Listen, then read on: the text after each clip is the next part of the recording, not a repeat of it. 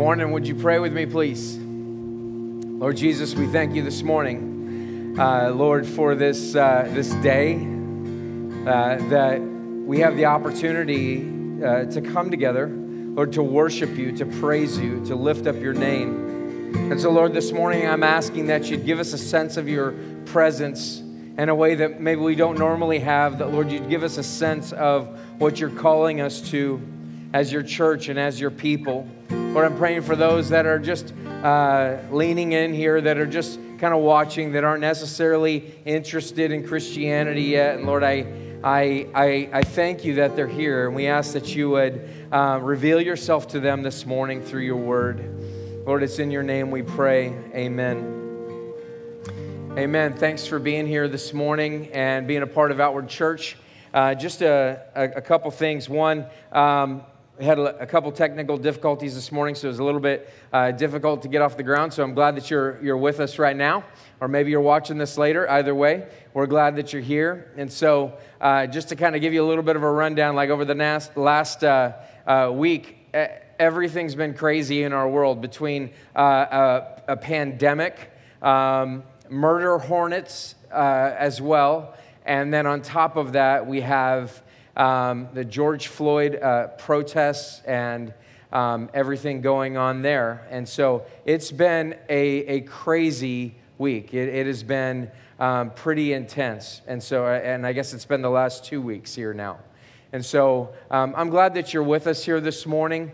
Um, I, I, actually want to pray again here, just, um, just over the, the, the, protests and everybody involved. So would you bow your heads with me and, and allow me to pray for that this morning as well? Lord God, we're, we're, we're lifting up our nation, Lord, our world. There are protests going on in many nations across the world now because of uh, the George Floyd and what happened to him. And so, Lord, this morning we, we, are, we are praying that your justice would roll down like a river, and Lord, that your justice would come to this world. Lord, that you would heal our land, Lord, that you would heal our nation. Lord, that you would root out racism. Lord, that you would convict us who, uh, who in large part have not experienced racism. Lord, would you convict us, those of us who, who live in parts of the, the country that don't really even know what's going on, on on some level, like myself. Lord, would you convict us where we haven't cared enough? Lord, would you convict us where we've been uh, overbearing in some ways with our political views? Instead of just hurting with people and loving them. Lord, would you convict us um, as, as people who um, at times have not stood up for um, those who are less fortunate, those who um, are of a different skin color. Lord, I pray that we would stand up for them. Lord, we also just want to pray uh, for our, our law enforcement officers. Lord, we want to pray for those that are experiencing great distress right now.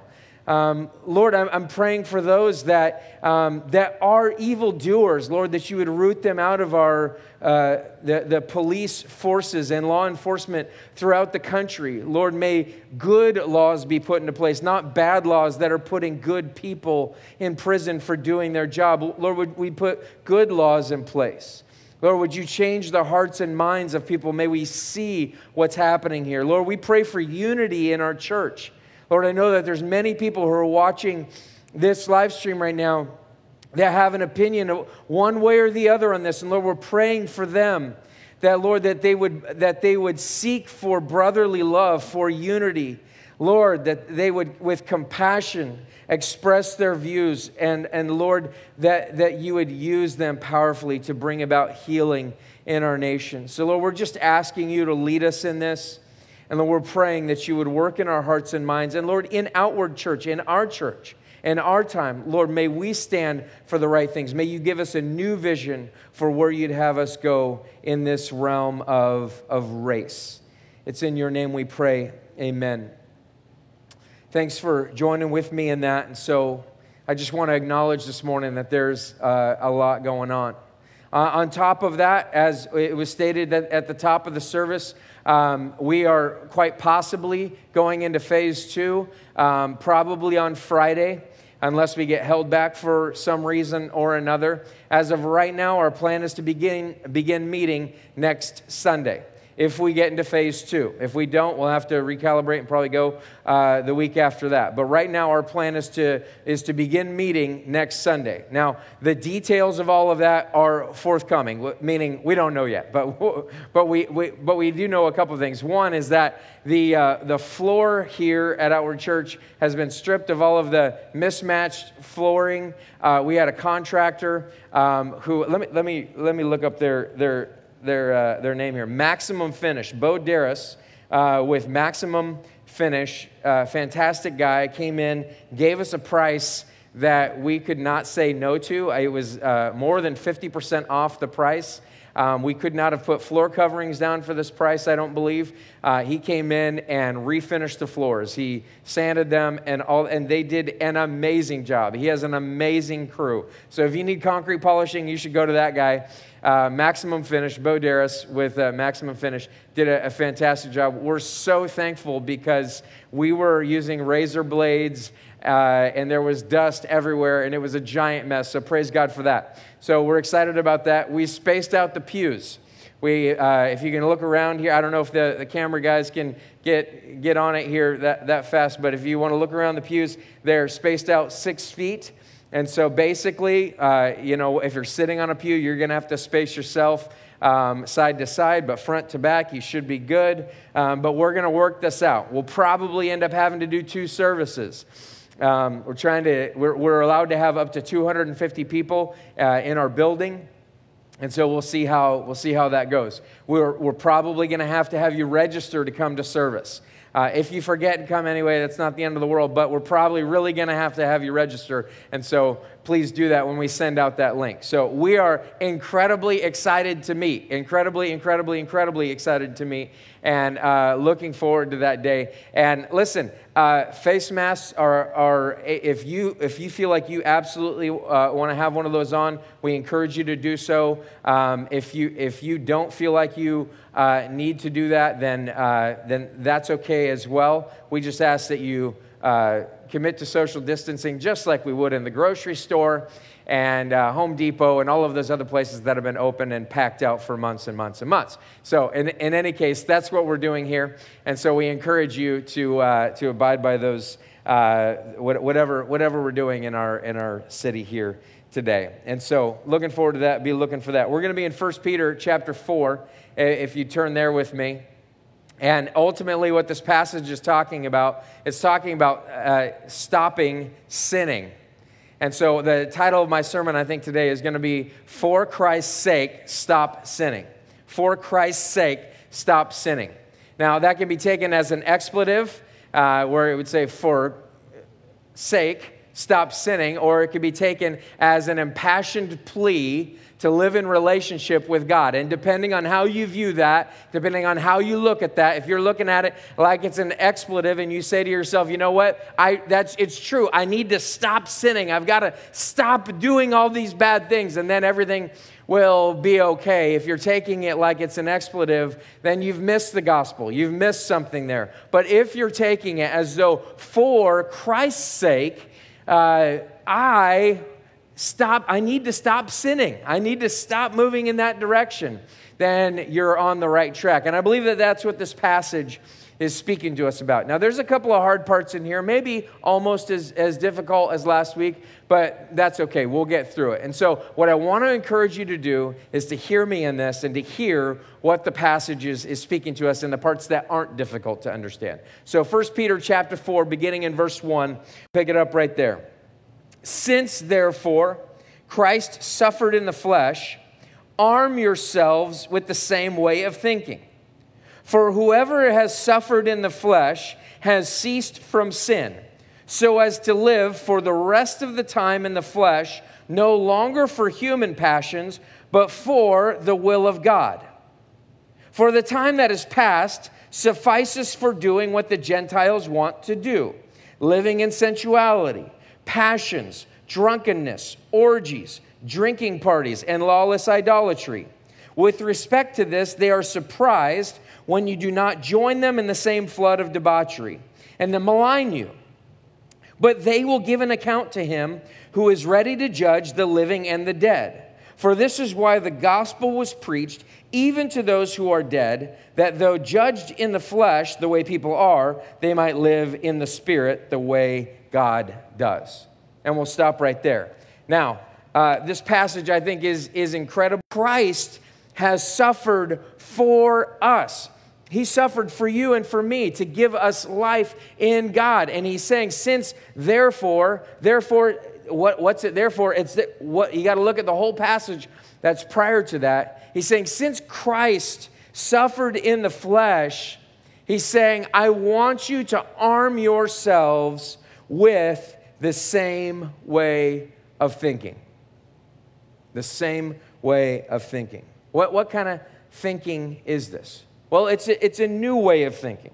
It's, it's a new way of thinking that basically says this that like Jesus was, uh, was willing to suffer the costs of not entering into sin, just like Jesus was willing to suffer the costs of that, you and I must also be willing to suffer in order to avoid sinning.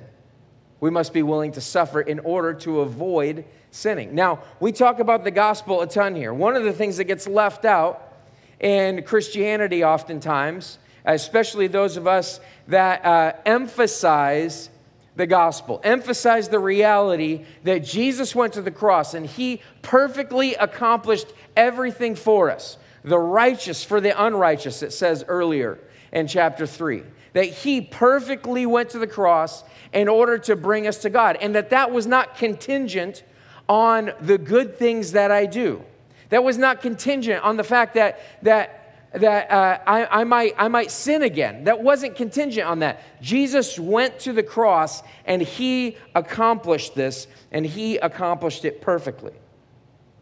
And this is saying that when you have the same thinking that Jesus did, when I think, when I use Jesus as my example and I say, yes, he died for me, he paid for my sins, he accomplished all things. When I understand that about him, then I can begin to walk in what he has called me to walk in. I can begin to do this. And Peter says this He says, I want you to arm yourselves.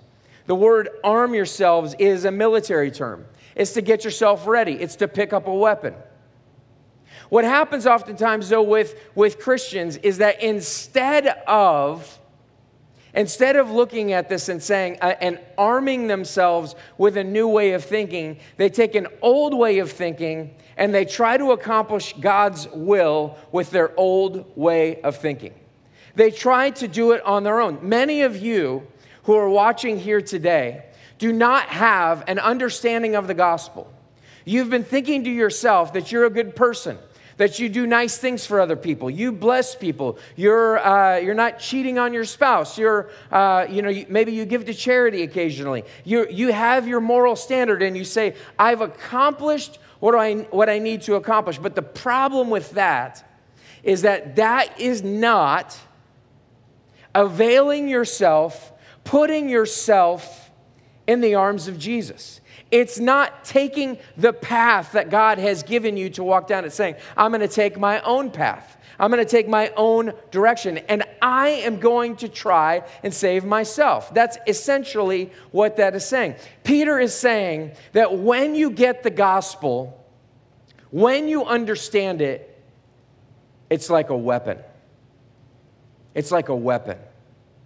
It's a weapon that if you if, but if you, if you have that weapon, like maybe you have the gospel on some level, but you have not availed yourself to it, you don't pick it up, you don't use it, you don't fight with it, then you're gonna, you're gonna miss it. You're gonna miss it. This is saying, for Christ's sake, stop sinning. It's not saying, hey, get it together for the love stop sinning. This is saying, for the sake of Christ, for what he has done for us, we must stop sinning. That's what he is saying. We must arm ourselves with right think- thinking in order to be able to have a weapon against sin. John Owen says this in The Mortification of Sin. He says, Be killing sin, or it will be killing you. You cannot kill sin with your own bare hands, your sheer willpower. It must be killed with the weapon of what Jesus has done for us. Until you get that, you're just doing your own thing. So he says, For whoever has suffered in the flesh has ceased from sin. Now, when you read that, um, and this, this one was really getting me over uh, throughout this week as I've been studying this passage and, and the weeks prior as we've been preparing for this series. But whoever has suffered in the flesh has ceased from sin. Does Peter, is Peter saying this? Is Peter saying, hey, if if you uh, believe in Jesus Christ, then you are going to be somebody who is never going to sin again. It, that can't be what it means. Because 1 John 1 8 says, if we say we have no sin, we deceive ourselves and the truth is not in us. If we say we don't have sin, we're, we're, we're lying to ourselves and the truth is not in us. I mean, you know, eh, you especially know this about your spouse. Like, they may think that they're perfect, but they ain't perfect. I live with them all the time. It might be a coworker or somebody that you know. Like, hey, I know that that person uh, doesn't get things right. So clearly, what Peter is not saying, Peter is not saying, hey, uh, if you've gotten the gospel, if you've gotten the right thinking, then you have ceased to sin. You have stopped sinning. No, what Peter is saying is he's saying this if you're suffering for the sake of Christ, then you know this. You know that you have ceased from sin, at least in that area. You know that you have ceased from sin. What you should really know about this passage is, as we've said, is that the, these people were enduring great suffering, suffering that's well beyond what we're going through right now. I mean, we're not even suffering. We've had to stay home uh, for a while. There are people who have lost their jobs, there are people who have died, but for the most part, many of us are not, are not suffering. These people that Peter was speaking to were suffering. I'm in the middle of reading a book called uh, uh, Dominion, and the tagline is How the Christian Re- Revolution Remade the World. And in this book, he recounts uh, the world that Christianity came into. When Jesus uh, came uh, into the flesh, when God came into the flesh through Jesus Christ, uh, what happened was this is Jesus enters into this world that was absolutely brutal. This author, who is an atheist, uh, I understand, has gone through historically and recounted all of the brutality, all of the, just this society that is absolutely despicable. This society that was ab- absolutely grotesque in so many ways. He goes through so many uh, items. I can't even talk about them on camera this morning because they are so disgusting. The methods that they would use to torture, to maim, were, were absolutely horrific. And what happened was this is that Christianity came into being through Jesus Christ. And Christianity comes into being, and all of these people decide that they're no longer going to participate in what's happening in the world. They're not going to participate in what their society is doing. And so they began to endure such incredible suffering simply because they would not sin the way that their society was sinning. This is a society that, in some ways, I mean, when, we, when we preach, oftentimes we like to say all of the ways that we are similar to the society that, that, that the, the, the, the biblical author is speaking to. In this situation, it is as though the entirety of this society was, was completely racist. It was and not just racist, but racist, exploitative, violent, murderous, horrific, horrific things that if we were to look back on it and, and, and see it for what it really is, we would say, that is horrific. And here you have a small group of Christians who are saying, I'm not going to participate. And there is this deep need to not feel like an outcast. There is this deep need to not suffer the consequences. There is a deep need to not be killed because of your faith. So I believe what Peter is saying here is he's saying, you got to arm yourselves with the same way of thinking that Jesus had. And that is that Jesus was willing to endure suffering. He went headlong into suffering in order for you to be saved, in order that you could have life. He went into that. And so it's saying this it's saying that whoever has suffered in the flesh, like Jesus has, Jesus suffered for doing what is right. And we know, at least on this point, that if you're suffering, then you must be doing something right in that area. Now, you can suffer for doing what is wrong. You can suffer for a lot of other reasons. It, instead of leading, it, leading you towards God, it can lead you away from God. This is talking about a very specific situation, and that is saying, be willing to suffer for doing what is right. And that is going to show that you are with Jesus, that you have the right kind of thinking. Why is that? Look at verse 2. So as to live the rest of the time in the flesh, that is on earth, so that you live the rest of your life from this point until the, the end of, of your earthly life, so that from the point that you become a Christian until, uh, until you die or Jesus returns, that you would no longer, so that to live the rest of the time in the flesh, no longer for human passions, but for the will of God. That you would not live for what you desire to do. Now, here's the problem. If you look at uh, for Christ's sake, stop sinning as an expletive, the problem is as something that you're saying to yourself and you're saying, I just have to stop sinning. What you're not getting is this is that you are still driven by your passions. You're, you're trying to drive your righteousness, you're trying to drive your life by your passions. Now, what are these passions? Well, it's this really interesting word called epithymios. And this, this word is really made up of kind of two words. It's epi, which is short for epic.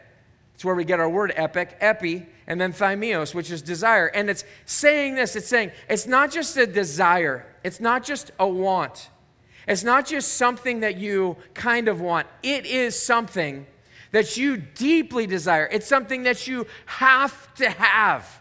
It's an inordinate desire, it's something that is causing you to, at any cost, go after what is not yours.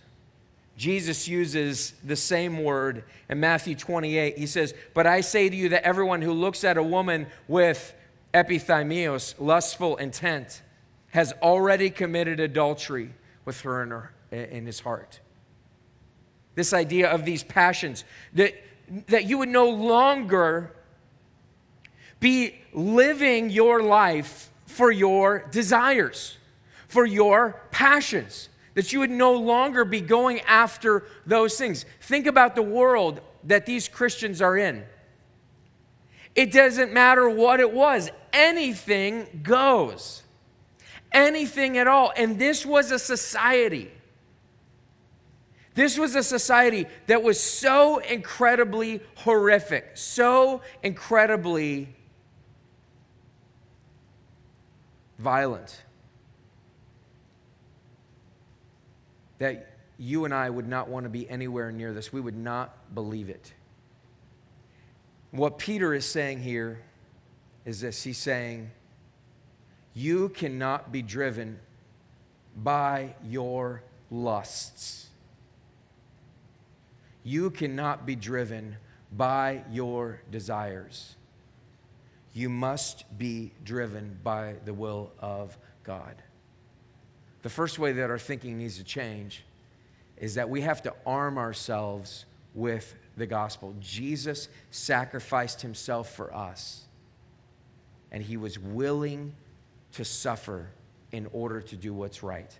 The second thing is this is that our human passions must be turned into a desire to do the will of God. For the will of God. Jesus did this before he went to the cross. It says in Matthew 26, 39, it says, And going a little further, he fell on his face and prayed, saying, My Father, if it be possible, let this cup pass from me. Nevertheless, not as I will, but as you will. Here's Jesus, the Son of God, who is sitting there, and, and he is in this place where he is enduring such incredible stress, such incredible hardship.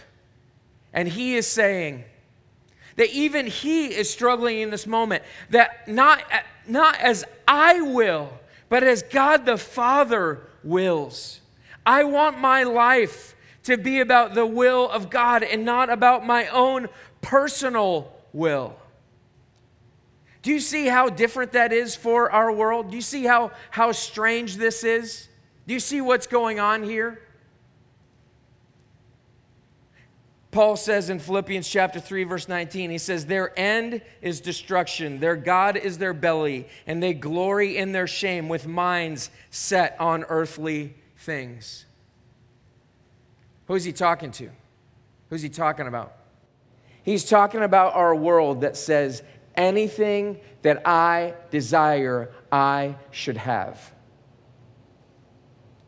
As long as it's not racism, I should be able to do whatever I want with my body, with someone else.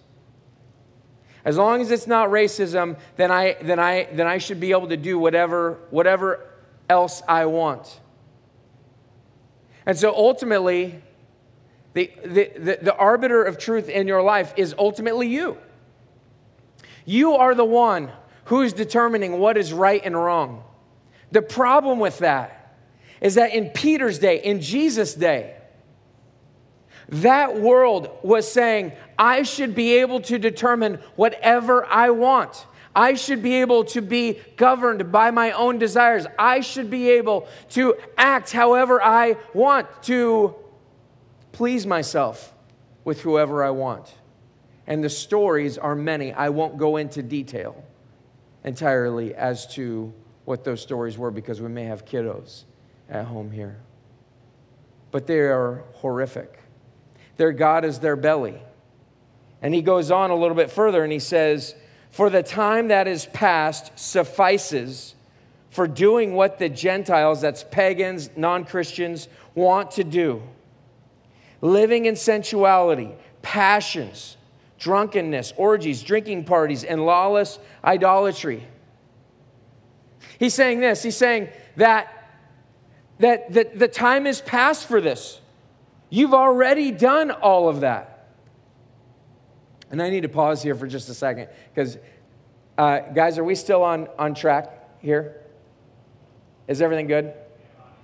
We have audio, just not video. Okay, that's probably better for them at home. So, perfect. Okay, I'm going to keep going, even though I, I'm, I'm not looking at anybody other than the uh, future recording of this. He says, For the time that is past suffices for doing what the Gentiles, the these pagans, these non Christians want to do. Now, when, when you read that and you, you kind of think about it, what, what you see is, is it seems kind of legalistic. It's saying that everybody else wants to do evil to everybody else. Everyone other than Christians wants to do evil to everyone else.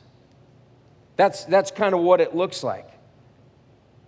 But honestly, what it's saying here is this He's saying, You've done enough of that.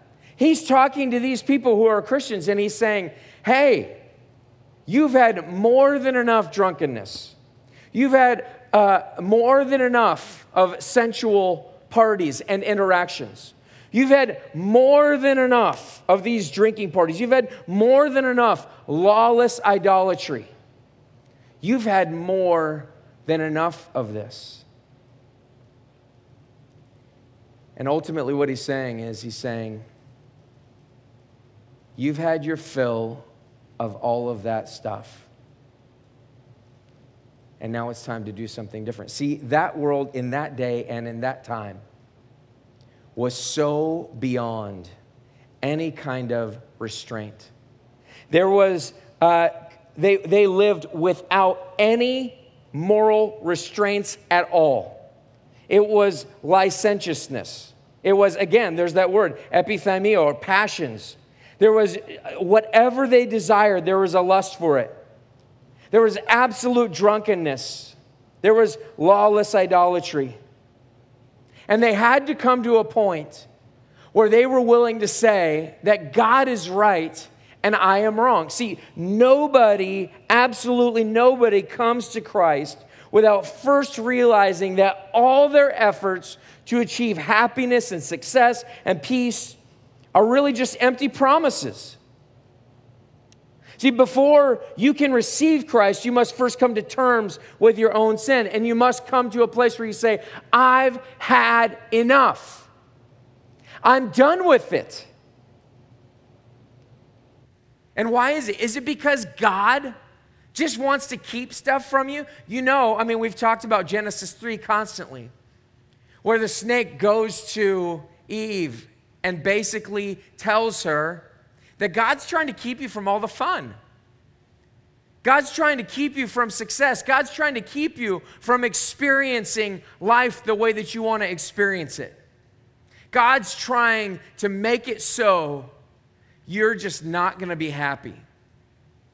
But what's completely fascinating to me is back to this book I was telling you about earlier called Dominion How the Christian Revolution Made the World by Tom Holland.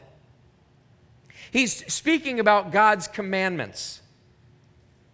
And he's talking about how this influx of Christians coming into the world had impacted their world.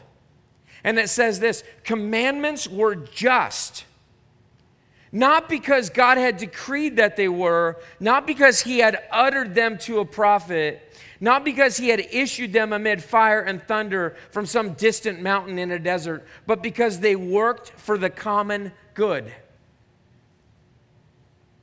See, when I exercise my rights to exert my passions, to exert my lusts, to do whatever I want. That means this that I can do whatever I want. It doesn't matter who I hurt, it doesn't matter what's happening. When I'm exerting my own desires, what takes place is this is that society degenerates and degenerates and degenerates. And this book that I'm reading is really talking about my understanding is because I haven't finished it yet, but this book is talking about how the West has benefited so greatly from its Christian roots that it has become normalized that people have rights, that it has become normalized that we believe that racism is wrong, that it has uh, become normalized that we don't take advantage of people. It's owing to the idea, the reality that God's uh, commands are not about Him just making arbitrary rules, but they're about Him protecting the world that He created. And so you can look at it and you can say, man, that seems pretty legalistic that they shouldn't be able to do this. But we're not exactly talking about just some drunkenness. We're talking about young men, young women being used in any way that anyone desires. Again, the stories are horrific in this book. We're talking about people being brutalized in the midst of these parties and these festivals and this lawless idolatry, as in anything goes in support of our idols. This is what he's talking about. And guess what? It's wrong thinking. See, you and I may not be in the middle of taking advantage of people on that level, but the truth is, the root of that sin is in every one of our hearts. The root of that sin is deeply implanted within us.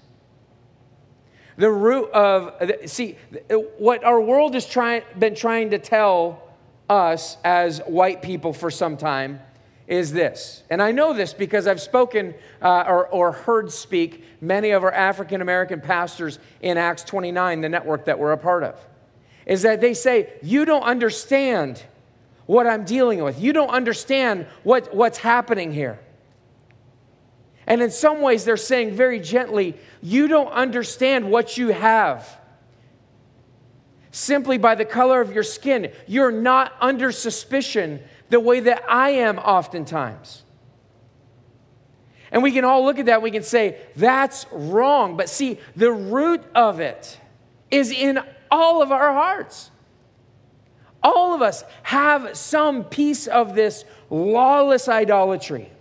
All of us, to some degree or another, have this, this, the, these passions, this idea that I'm going after whatever I want to go after. All of us have these desires that we don't seem to be able to tame. They may not be on that level entirely, but they're still there. And the reason is because we haven't armed ourselves with the right way of thinking. We have not armed ourselves with what God has called us to arm ourselves with, which is through Jesus Christ. See, before you can, come, you can receive Christ, you've got to come to terms with your sin. And you have to acknowledge the reality that I am a command breaker. The commands that I have broken are not for the common good. The commands that I have broken have been against God. The commands that I have broken are ultimately driven by my will. And we must say, I've had enough. I'm done with it. I'm, I'm, I'm done with it. He goes on a little bit further and he says, with respect to this, they, were, they are surprised when you do not join them in the same flood of debauchery, and they malign you but they will give an account to him who is ready to judge the living and the dead. What was happening in that time? In fact, there's, there's stories, there's writings about how the Christians were maligned, they were lied about. I could go into some details, but it, it, it's, it's just graphic.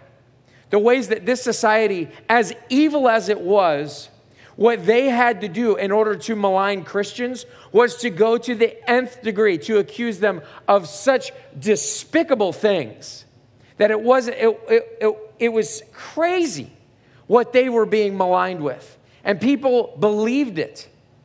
And as a result, the Christians were murdered. But what Peter is saying is here, they're surprised when you don't join in with them. They're surprised when you're not engaged with what they're doing. See, this is what happens is, is Peter saying, be willing to suffer the disgrace of not joining in with them. In this society, these festivals, this lawless idolatry, this violence, this immorality, all of, all of these things were centered around the worship of idols, the worship of false gods. To not join in with them was to say, I am disgracing your God. To say that I serve the one true God who we see in Jesus Christ was a disgrace to their gods. And so here they are, these people, simply by not joining in, they are condemning those people without even saying a word by not joining in with that. And I just need to say this that Christians, we need to get our stuff together and to understand that it's real easy to get comfortable in this world. It is really, really easy for us to get so comfortable that we just join in with everything that they're doing. that we join in with every aspect of what's happening in our world. Where do you stand? It's easy to, to, to join in sometimes. When you're on a business trip and everyone's going to that show that you know is going to be disgraceful to your wife. It's easy to put yourself in situations like that. It's easy to be drinking too much when you get into areas with some friends that you've had in the past or even new friends because you want to join in. I just got to say this eh, Christians, we have a responsibility to believe the gospel, to arm ourselves with that. That he went to the cross for my sin, and it is done. And I'm done with it. And so, although I screw up, and it says in 1 John 1 9, if I confess my sins, he's faithful and just to forgive me of my sins and cleanse me from all unrighteousness. Yes, claim that. But don't do it with some wanton attitude that just says, I'm just going to continue to feed the lusts of my flesh. I'm going to continue getting wasted instead of just appreciating alcohol as a good gift from God. That's a blessing. And uh, instead of entering into all of these areas of life and doing what everyone else is around us, as subtle as it is in our world in comparison to Peter's world, as subtle as it is, there must be a mark about us that we are not entering into those things. And it's not just because God is trying to keep us from all the fun. It's not at all. It's because God is trying to protect us and He's trying to protect our society. Tim Keller said this about this passage. He says, Why does He give that command? Because when you break that command, you break you. When you break that command, you're breaking society. When you break that command, you denigrate yourself, you denigrate your spouse. You're, you're taking pieces out of your character. You're defaming the name of God.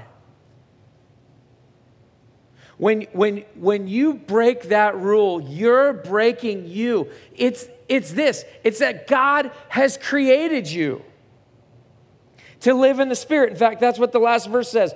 For this is why the gospel was preached, even to those who are dead, that though judged in the flesh the way people are, they might live in the Spirit the way that God does. That middle section there seems unclear. I'm not going to talk a ton about that, but that they might live in the Spirit the way that God does. The last way that you arm yourself is that you're walking in the Spirit. How do you know that you're walking in the Spirit? It's when when you have the opportunity to engage in whatever it is drunkenness, promiscuity, screwing over a business partner, violence, anger, whatever it is, all of those driven by the passions of your flesh, and you hear that voice that says, That's just what you want to do, Matt. That's just what you want. You're following the lusts of your flesh. You are following you. You're not following the will of God. And so, Jesus' plea to you this morning is for my sake, stop sinning. For Christ's sake, stop sinning for, for the sake of what Christ has done for you. For everything that He has done for you, He's calling you to say, I've had enough, and to focus on His gospel and say, this is what it means to walk with Jesus. And so, let me just tell you this. What do you do when you find yourself in a position where you're continually walking in the passions of your flesh? Doesn't, it doesn't necessarily need to be just sensuality. It could be anything. You know, you know your own heart. What do you do? You have to look to the gospel. The gospel is the story about Jesus Christ. It's the good news about Jesus Christ. That when Jesus came and he paid the penalty for sin and then died and rose again, that he is bringing you to God. And to sin against him, to be governed by my passions, is to say to Jesus, I don't care about what you've done. I don't care what you, how, you've, how you've died for me. I, dis- I dishonor your death. It's, it's to ultimately say, I, I don't appreciate what you've done for me, Jesus. It's to say, my, my, my heart has not been affected by how you've loved me. And so, how do you begin? It comes through a heart transformation. It's not by trying harder and swearing at yourself, for the sake of Christ, stop sinning. It's not that. It's saying, for the sake of Christ, for Christ's sake. Look at what he's done for you. See him bleeding out on the cross, as ugly as that is. Look at the brutality that he endured by this evil group of people in that biblical time. Look at that brutality. And then put yourself in the position of those people who nailed him to that cross knowing that it was completely out of love. He loves you when He's going to the cross. And to be driven by my passions is just to continue to insult Him on the cross. You have to see Him on the cross. And then be able to say with Jesus, Not my will, but thy will be done in my life and be willing to suffer the consequences. Be willing to go on the trip without attending the show. Be willing to take the hit in business in spite of the fact that you lose money. Be willing to take the heat for what you did. It's suffering for the sake of Christ because Christ suffered for you. Would you pray with me? Lord Jesus, we thank you so much for this truth. And this morning we ask that you would work in our hearts and in our minds as we come to your table.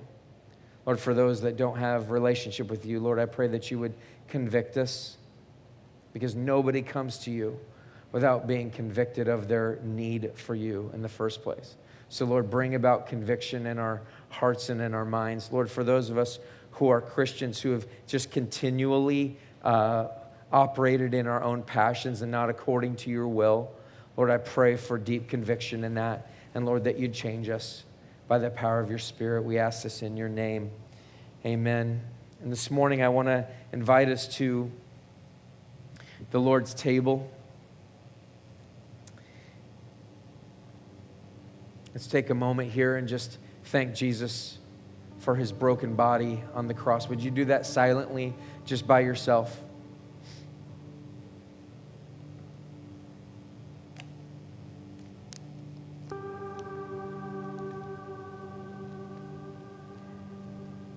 Lord Jesus, I confess that I take advantage of your gospel all the time instead of living in light of it and arming myself with it but I try on my own so often. Lord, thank you for going to the cross and, and your body being broken and, and beaten for me. It's in your name. Let's partake of the bread. And Lord Jesus, we also thank you for the cup. The cup that, that you did not pass over.